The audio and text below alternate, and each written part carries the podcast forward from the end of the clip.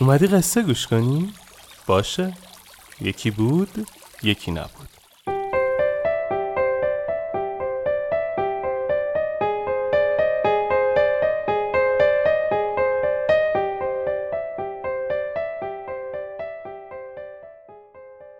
وقتتون بخیر. من آرش کاویانی هستم و صدای منو از پادکست شیوانا میشنوید. شیوانا یکی از پادکست هایی هستش که ما تو تیم پادکست راوی تولیدش می‌کنیم. توی هر اپیزود پادکست شیوانا من یک قصه از شیوانا رو براتون می‌خونم. پیشنهاد میدم پادکست دیگه ما به اسم راوی رو دنبال کنید و گوش بدید. توش قصه آدمایی رو تعریف می‌کنم که یه چالشی قصهشون رو شنیدنی تر کرده. مطمئنم خوشتون میاد.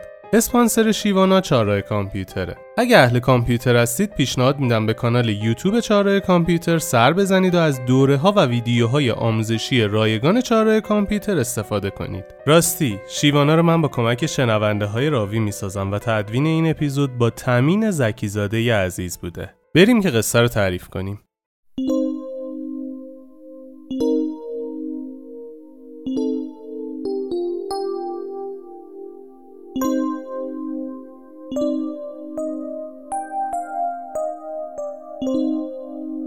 معنای خشونت شیوانا با شاگردان صحبت می کرد. خبر آوردند که یکی از افسران امپراتور در بازار از فروشنده جنسی را بسیار ارزانتر از قیمت واقعیش خواسته و چون فروشنده حاضر نشده جنس را به او بفروشد با خشونت با او رفتار کرده و با شلاق اسب فروشنده را به باد کتک گرفته است. شیوانا سراسیمه به بازار رفت و آنجا افسر را دید که مغرورانه از کاری که کرده دفاع می کند و مرد فروشنده را لایق خشونت می داند.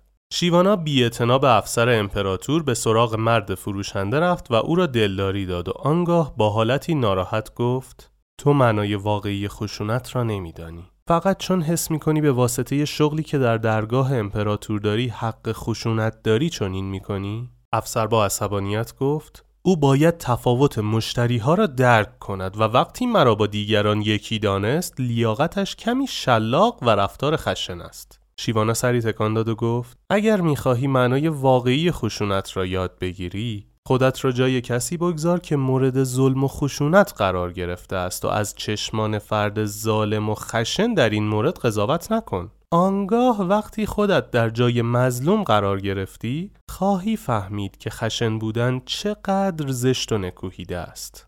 کمی بعد شیوانا رو به شاگردانش کرد و به آنها گفت بدانید که اگر هنگام عصبانیت خودتان را کنترل نکردید و روزی اجازه دادید که خشونت بر شما غالب شود آن روز برای جبران خیلی دیر خواهد بود.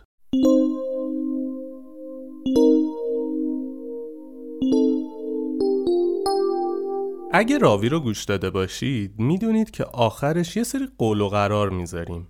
تو شیوانا یه مقدار داستان فرق می‌کنه.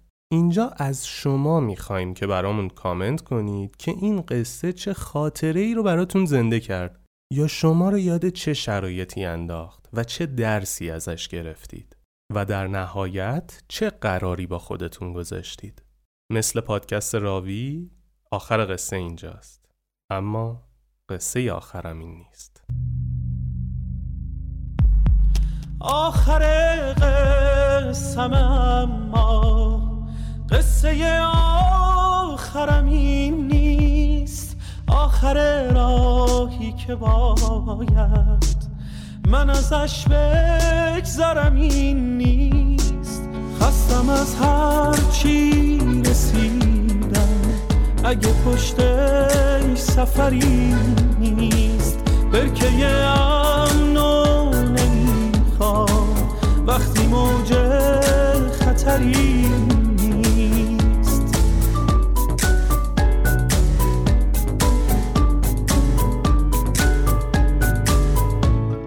آرزوهامو برای خاطراتم دوره کردم. کجای خاطر باید. پی آرزوم بگردم. خستم از هر چی رسیدم. اگه پشتش سفری نیست برکه امنو نمی‌خوام. موج خطری